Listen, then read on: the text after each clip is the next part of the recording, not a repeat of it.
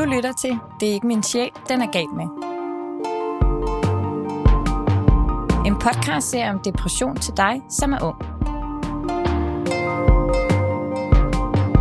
Den er lavet af mig, Thea Sletved, og jeg er journalist og forfatter til bogen om depression på forlaget Strandberg Publishing.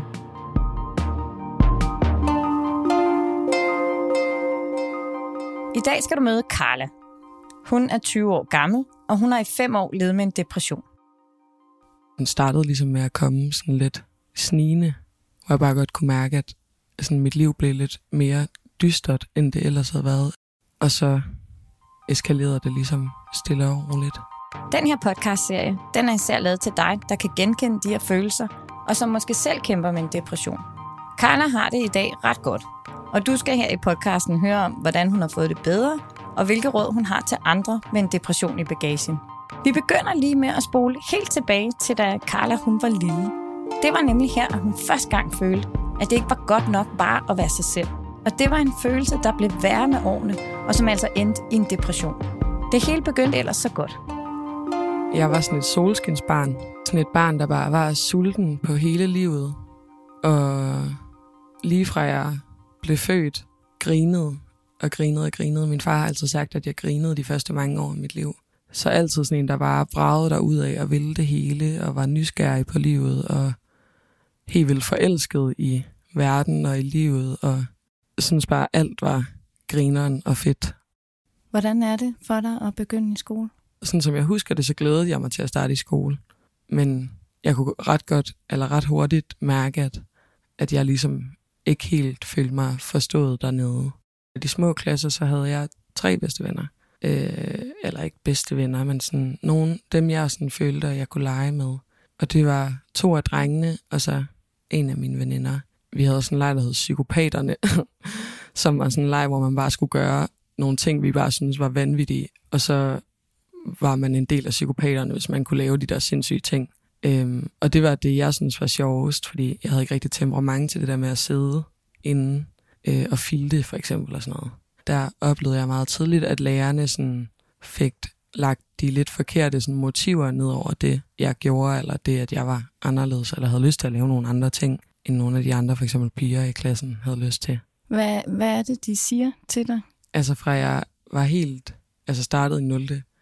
så har de ligesom altid lagt sådan et eller andet, sådan, du forelsker, det er fordi, eller sådan, du jagter drengens opmærksomhed, du er forelsket i den her drengs opmærksomhed, eller sådan, du er forelsket i ham, og det er derfor sådan, Carla og ham her drengen er kærester, og sådan, og det var bare, altså det kunne jeg slet ikke selv forstå, eller sådan, det var, han var jo bare min helt vildt gode ven, og alt hvad jeg gjorde, blev ligesom sat i boks som sådan noget opmærksomhedskrævende, for langt frem i skoene opførsel, når det egentlig bare for mig var, at det var der, jeg havde det sjovt. Jeg kan huske, at jeg blev sådan mega indebrændt, og sådan, jeg sagde ikke fra, altså jeg blev ikke sådan sur, eller, men jeg kan bare huske sådan, jeg fik den der sådan helt barneknugende fornemmelse i kroppen, hvor man bare sådan, sådan, det var ikke rigtigt, eller sådan, der er noget her, der er urimeligt. På et tidspunkt, så har du fortalt, at du simpelthen begynder at føle dig udskammet, og at du føler sådan en forkerthedsfølelse. Hvad er det, der sker? Jamen det var jo, da jeg blev sådan lidt ældre, eller vi kom op i nogle lidt højere klasser, og jeg ligesom blev ved med at synes, at det var de 2 drenge der og min veninde, der var de sjoveste at hænge ud med. Og der skulle bare tit ske noget for mig. Eller sådan, jeg hang på væggene hele tiden, og gik også til gymnastik, så jeg var hele tiden sådan, altså sådan en typisk barn, man kan se der, hvis de går til dans, så står de og laver sådan nogle dansetrin, hver gang de står stille, og det var så gymnastik for mig, så hver gang jeg så et eller andet, jeg kunne hoppe op i, så var jeg sådan, der hopper jeg op og klatrer op. Og så var det også meget det der med tøjet, at jeg var nok bare sådan en, der hoppede lidt i det, jeg havde lyst til at tage på om morgenen, og har altid selv fået lov til at vælge tøj af mine forældre, og har altid gået noget meget spraglet og altså mærkeligt tøj, når jeg ser billeder nu, men sådan, hvor man bare tænker, hun har bare haft det grineren med at klæde sig selv på. Og så det var i sådan noget 5. 6. klasse, så begynder man jo at blive sådan præpubertær, og folk begynder at blive sådan forelsket i hinanden, og sådan noget med, sådan, okay, nogen har måske prøvet at kysse hinanden, eller et eller andet. Men jeg tror, jeg kunne slet ikke, altså jeg havde slet ikke lyst til alt det der, eller sådan, jeg forbandt så stor, eller jeg havde ligesom allerede fået at vide, at hvis jeg var for langt fremme i skoene, så var det ligesom for meget. Så jeg blev ligesom ved med at være måske sådan lidt et legebarn, imens de andre var sådan lidt pubertære. Så det, at jeg ligesom hang op i bjælkerne i loftet på skolen, og man kunne se min numse, eller man kunne se et eller andet, fordi jeg var et barn. Men det blev lige pludselig gjort til sådan noget. Altså så den der opmærksomhed, jeg ligesom var blevet klandret for at have jagtet, den blev lige pludselig sådan, med sådan nogle lidt seksuelle undertoner. Og der var jeg bare slet ikke endnu selv. Så der følte jeg sådan den der kæmpe skam over mig og min krop, og en lærer, der sagde til mig, Carla, man kan jo se lige op i din livmor. En gang, hvor jeg bare havde shorts på en sommerdag i skole. Og det der med at få at vide, at sådan, jeg var forkert bare som den, jeg var. Eller sådan, at det var forkert bare at være Carla. Eller sådan, jeg gjorde jo ikke noget særligt, følte jeg. Altså, jeg havde jo ikke nogen motiver med noget af det. Det jeg ligesom så jo opdager, det er, at det lige pludselig giver rum til, at alle kan tale sådan til mig.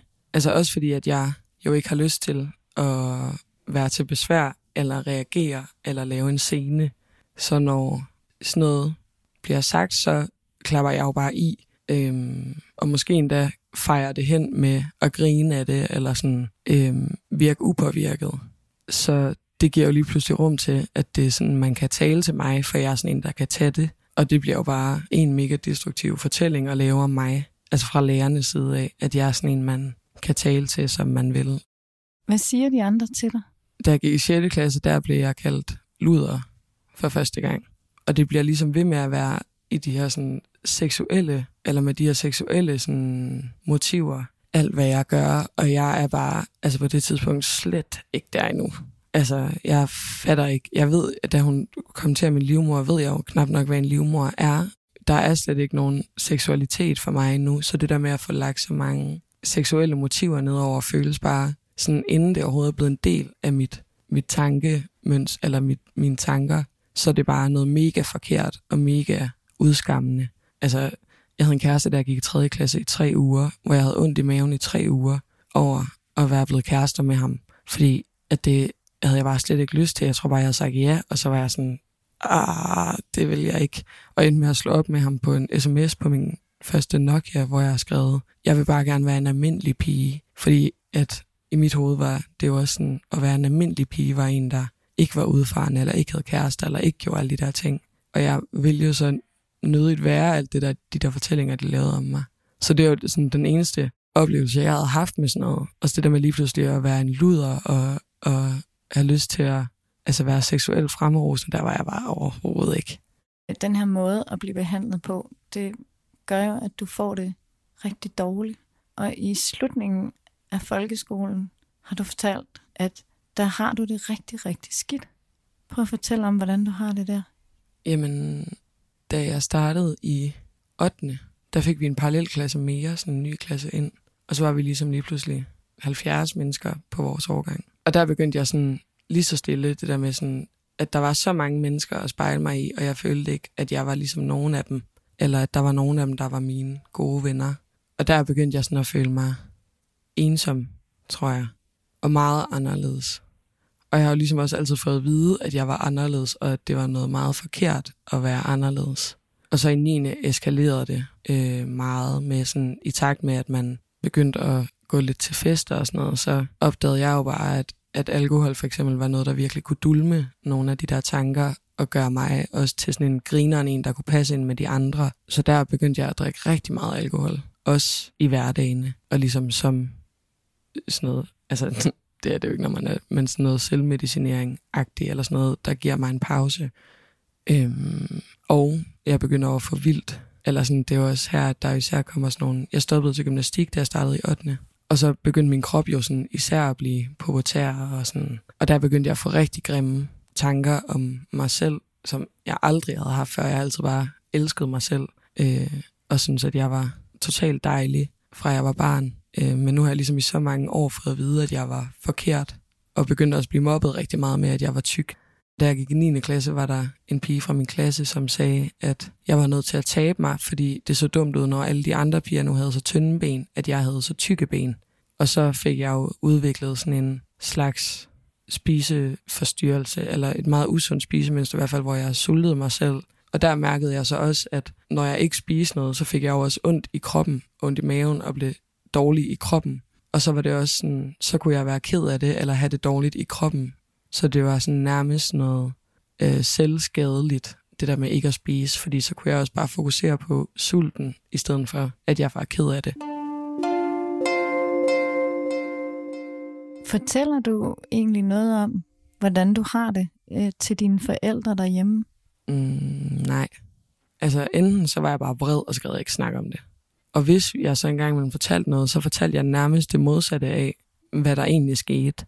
Altså, hvis en dreng fra årgangen, som havde været en kæmpe idiot over for mig, når de så spurgte ind til ham, så fortalte jeg om ham, som om, at han var en helgen, eller sådan, og med de piger, der mobbede mig sindssygt meget, og sagde alle de der sindssyge ting, fortalte jeg ligesom det helt modsatte, at de var mine vildt gode veninder, og at vi bare havde det for grineren. Og jeg tror ligesom bare, at jeg havde brug for helt at fjerne deres bekymringer. Altså, jeg tror heller ikke, jeg kunne overskue og skulle til at sådan gøre noget ved alt det der. Nu var det bare, havde det stået på i så mange år, at jeg var sådan, hvis vi prikker hul på det her nu, så eksploderer det jo. Så det er bedre, hvis jeg bare holder det inde. Og mine forældre har altid været sådan nogen, der sagde, du kan røve en bank, og du kan slå 10 mennesker ihjel, og du kan blive narkoman, og altså du kan mislykke så meget, du overhovedet vil, og vi er jo stadigvæk dine forældre, og vi elsker dig stadigvæk. Og der er aldrig noget, der er så slemt, at man ikke kan komme hjem og snakke om det.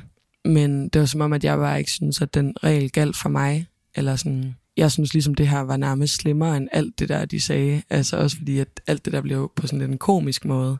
Og jeg var sådan, nu står jeg jo med alt det her pis. Og sådan, jeg kunne godt se på mine forældre, at altså sådan helt barneagtigt sådan, der var nogen, der havde været irriterende på arbejdet, så bliver de stresset derhjemme, eller bliver ked af det, eller sådan. Og det havde jeg ikke lyst til. Altså jeg havde ikke lyst til at se mine forældre være ked af det, eller bekymret, eller stresset. Altså jeg kunne ligesom godt lide, når vi bare havde det godt. Hvordan har du det egentlig, når du tænker tilbage på din skoletid? Jeg føler mig nok meget svigtet af de voksne. Og tænker tit sådan, at mit liv kunne have været meget anderledes, hvis der ligesom var bare en voksen, der lige havde sat sig ned og snakket med mig om, hvordan jeg havde det, eller hvad det var, der skete inde i mit hoved, eller hvorfor jeg ikke kunne sidde stille, eller hvorfor jeg synes, det var kedeligt, eller jeg er sådan helt forarvet tit, når jeg tænker tilbage. De har bare slet ikke gjort sig umage. Altså, de har ikke engang prøvet, de har ikke engang forsøgt.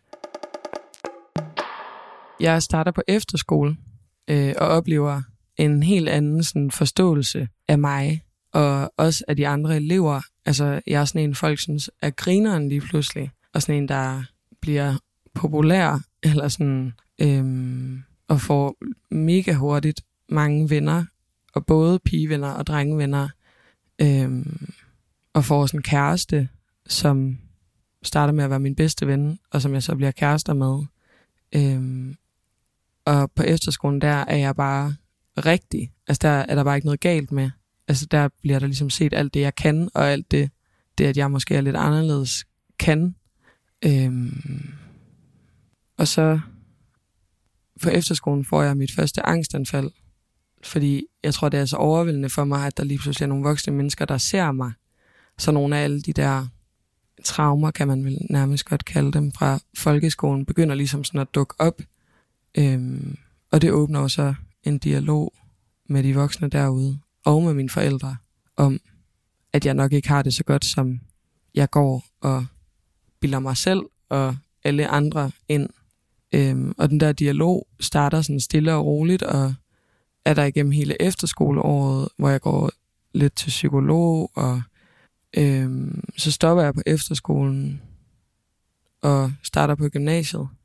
Og så føler jeg bare sådan, så er jeg bare tilbage til folkeskolen, og jeg må ikke være andet end det, der står i pensum, og jeg passer bare ikke ind igen. Og så dropper jeg ud og arbejder på en café, og sådan begynder igen bare sådan at holde tingene inde, og lade være med at sige det til nogen, når jeg får det dårligt, og sådan gemme mig igen.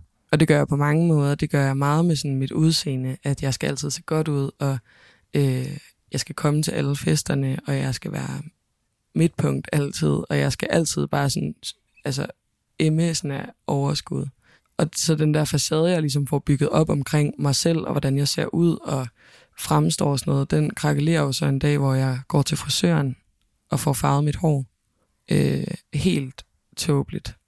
Og så da jeg ser mig selv i vinduet ude foran frisøren, så knækker jeg bare. Altså jeg sådan, det her, det holder jo ikke. Eller sådan, nu kan alle se, at jeg er en fiasko. Altså sådan, nu er jeg ligesom ikke hende der overskudsmennesket længere. Så kommer jeg hjem til min far, og så går jeg ud på badeværelset, og så sætter jeg mig ned på gulvet, tager mine hænder op for øjnene, og siger jeg åbner ikke øjnene en gang til i den her verden, før der sker et eller andet.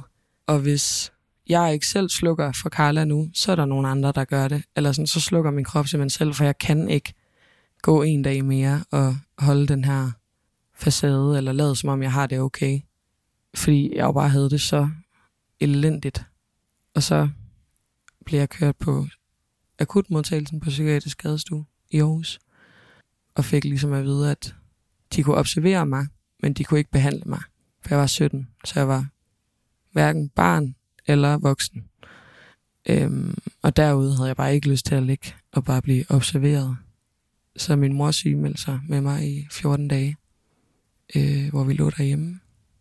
Og så kom jeg til psykiater, privatpsykiater, og fik stillet depressionsdiagnosen. Og snakkede med ham om, at den jo nok har været der, siden jeg var 15. Og at jeg skulle på medicin. Fordi at den allerede havde gjort skade på min hjerne, og den skulle ikke have lov til at gøre mere skade. Da jeg startede på medicin, så gik der jo ikke ret lang tid, så fik jeg det meget bedre, eller sådan markant meget bedre.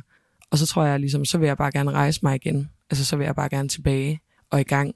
Så jeg startede bare motoren og kørte 180 km i timen igen. Og det gjorde jeg så i 1,5 år, hvor jeg nåede at gå på HF og bare brage derudaf som 18-årig og gå mega meget i byen og bare være sådan, ja, men det, de der problemer, dem har pillerne jo fjernet. Og så efter 1,5 år eller 1 år nogle måneder, så knækkede jeg igen. Altså så kunne min krop, sådan, hey, makker. Det er altså ikke ordnet med 2 uger i sengen og så nogle piller. Der er bare kun sort. Jeg orker ikke stå op. Jeg orker ikke andet end at ligge og se fjernsyn.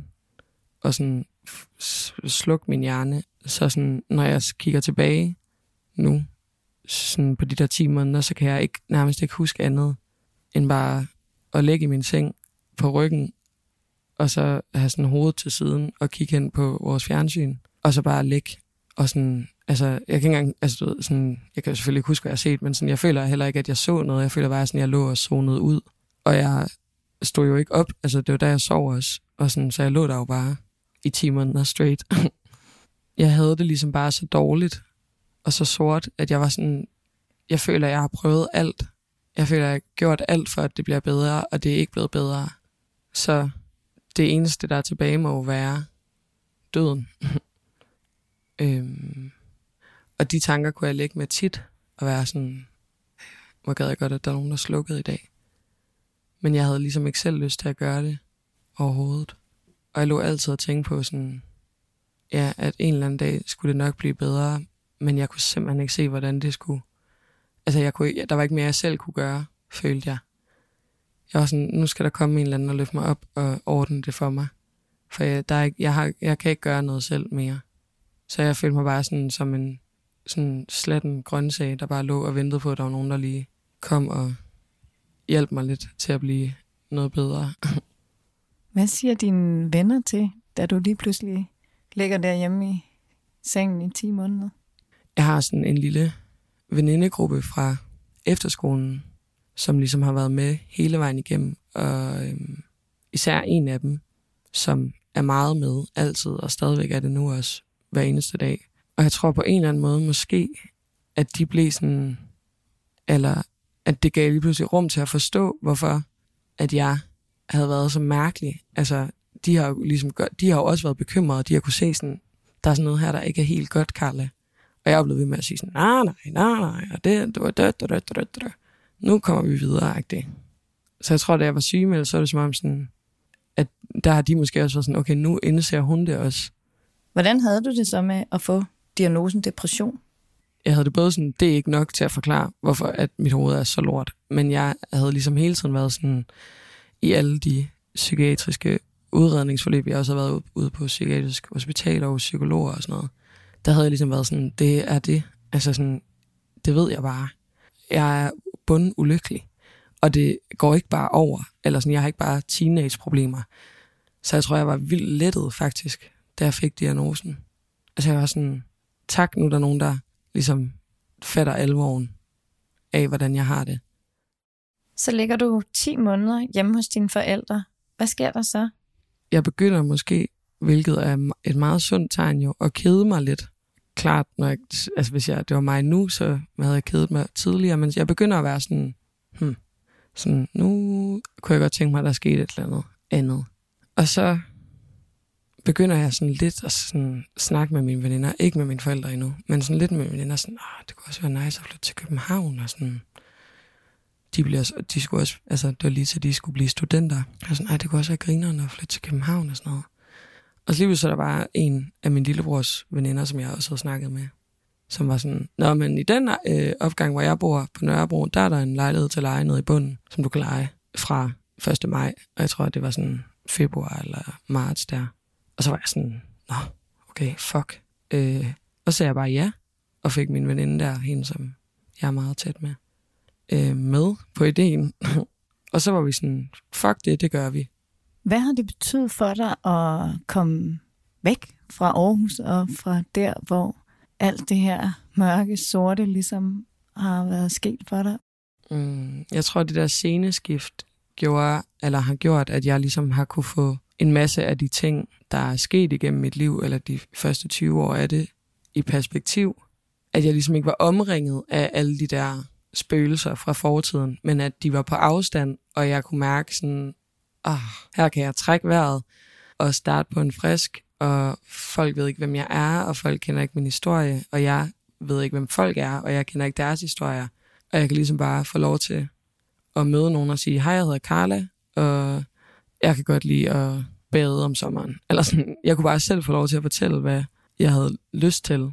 Og det tror jeg, det der sceneskift har bare gjort, at jeg ikke er så tynget af alt det, der er sket for mig, men mere sådan, kan være vred på, eller være sådan, det er sket, og nu har jeg rykket mig, også fysisk, videre, og nu skal det ikke have lov til at være påvirke mig så meget mere. Og så, ja, tror jeg bare, det har været vildt godt for mig at komme ud af de der rammer, jeg var i Aarhus, og sådan lave en ny fortælling om mig selv, om at jeg ikke er en fiasko, der ikke kunne finde ud af at gå på gymnasiet, og var dårlig i skolen, og var opmærksomhedskrævende, og og bare være sådan, lave en ny fortælling, hvor at jeg godt, altså hvor jeg kan, hvad jeg vil, og hvor jeg ikke er en fiasko, bare fordi mit liv blev anderledes, end jeg havde forestillet mig.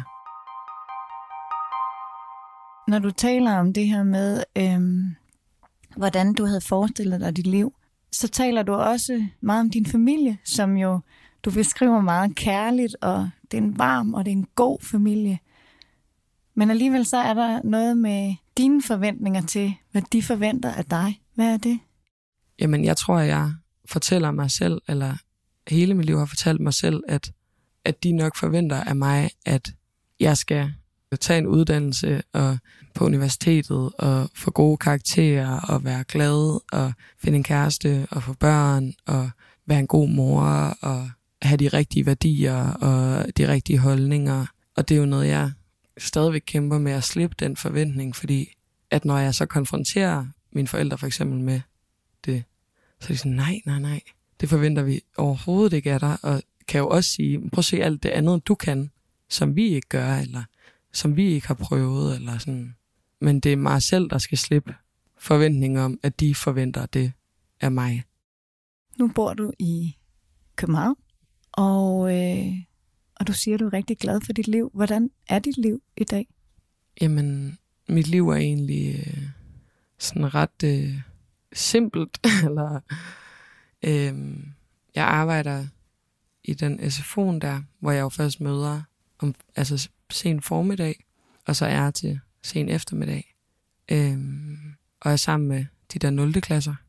Og om formiddagen står jeg op og tuller rundt derhjemme, og så tager jeg på arbejde. og så kommer jeg hjem og laver noget aftensmad og ligger og slapper af, fordi jeg er helt drænet til, når jeg har arbejde. Eller også er jeg sammen med en veninde. Og i mine weekender hænger jeg bare ud med mine venner, og har fået sådan en rigtig god lille kerne af gode venner. Jeg tror bare, jeg hygger mig bare. Jeg tror tit, eller der er sådan flere, der spørger sådan, hvad laver du så? Sådan, så kan jeg sige, hvad jeg arbejder med, men ellers så tror jeg bare sådan, jeg nyder bare at have det godt. Altså jeg nyder bare at kunne gå og bare sådan hygge mig med mig selv og med mit liv og med mine venner. Og sådan også give mig selv lov til at tage mig god tid til bare at nyde sådan, det er sådan her, det måske føles faktisk at have det godt. Så jeg stresser ikke vildt meget over at skulle videre lige nu. Det at arbejde i en SFO som pædagogmedhjælper, og du har ikke en uddannelse endnu, er det, hvad du har gået rundt og tænkt, at det var her, du ville være nu på det her tidspunkt? Nej, jeg tror, det jeg nok havde troet var, at jeg var i gang med mit sabbatår. Det første er 2, før jeg skulle videre på uni.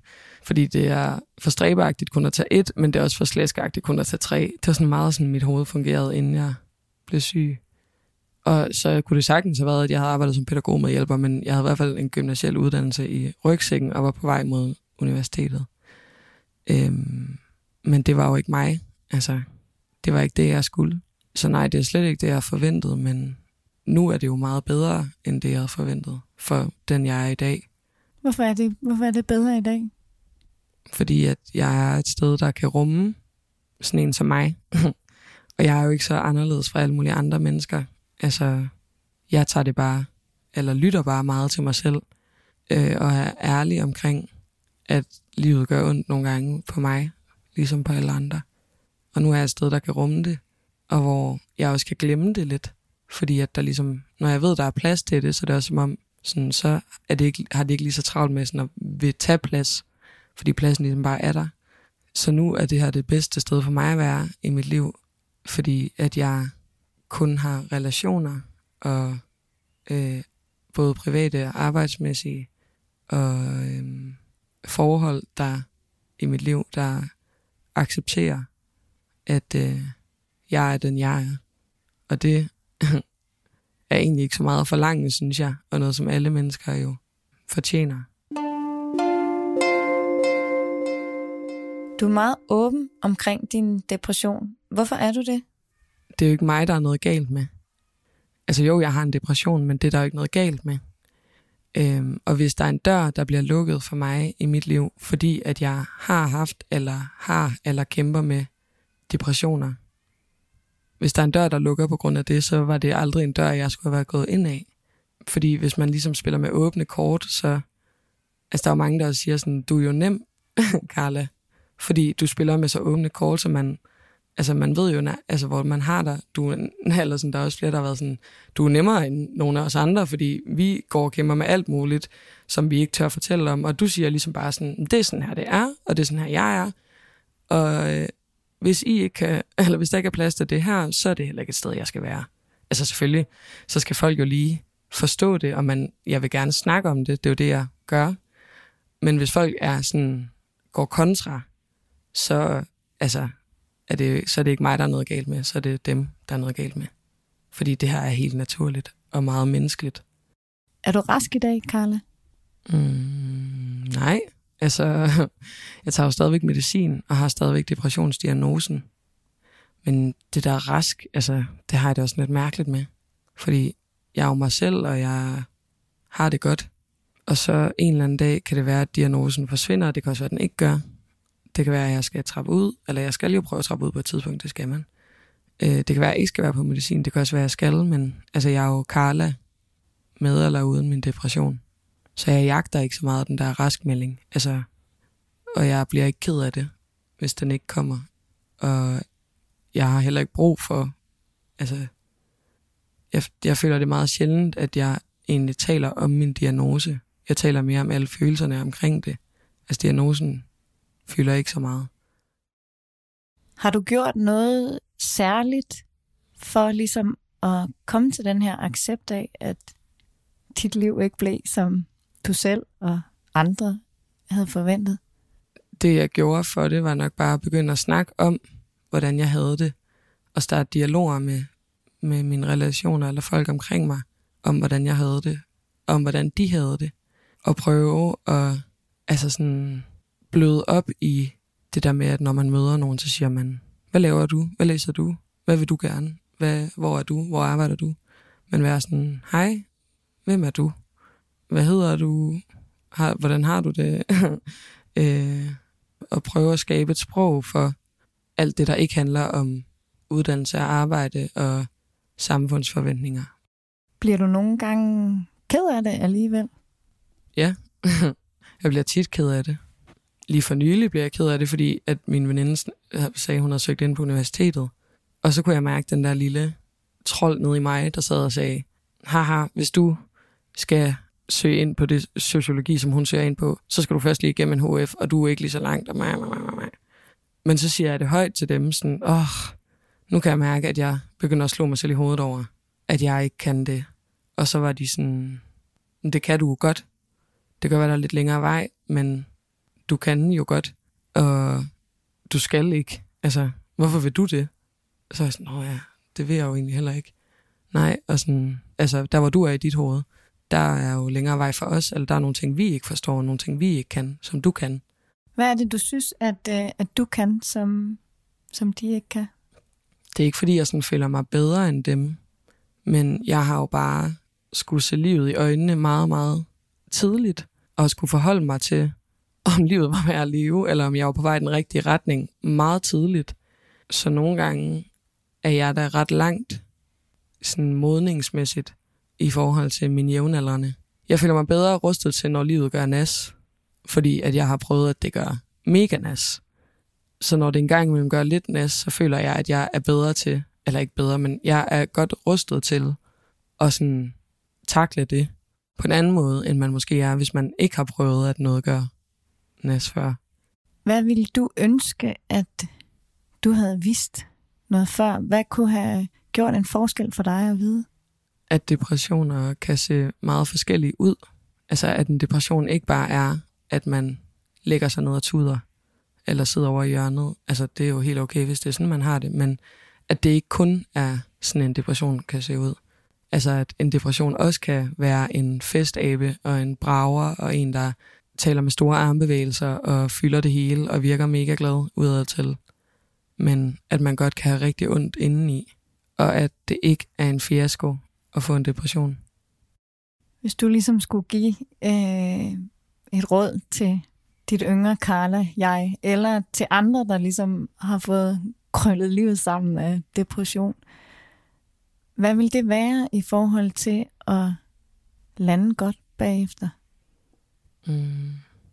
Træk vejret dybt ned i maven.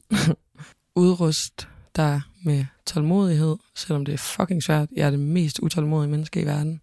Og man må godt forlange omsorg og tålmodighed af andre mennesker.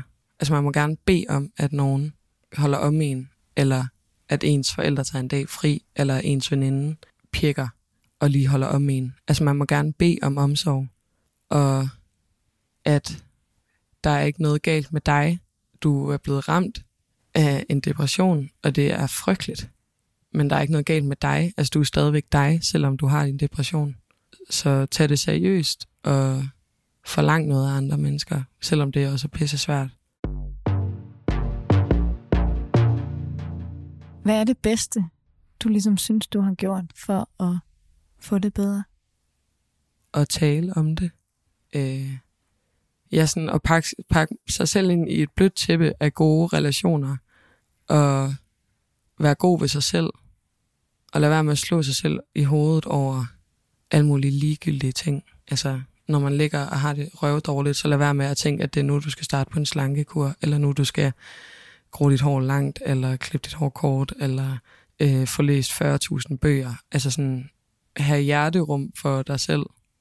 Carla, når du tænker på din fremtid, ikke som du havde tænkt, den skulle blive, men som du håber, den bliver, hvad drømmer du om?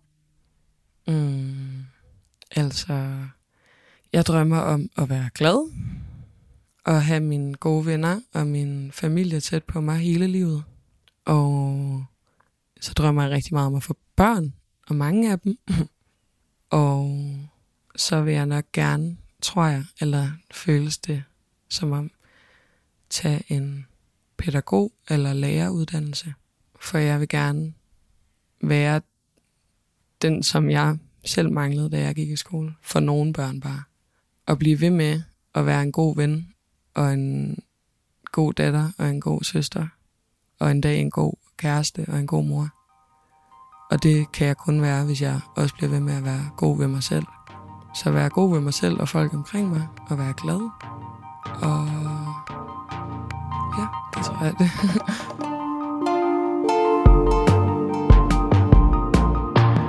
Det her, det var Det er ikke min sjæl, den er gal med. I podcastserien kan du lytte til flere unge fortælle, hvordan de er kommet igennem depression. Du finder podcasten på Strandbergpublishing.dk og der, hvor du normalt finder dine podcast.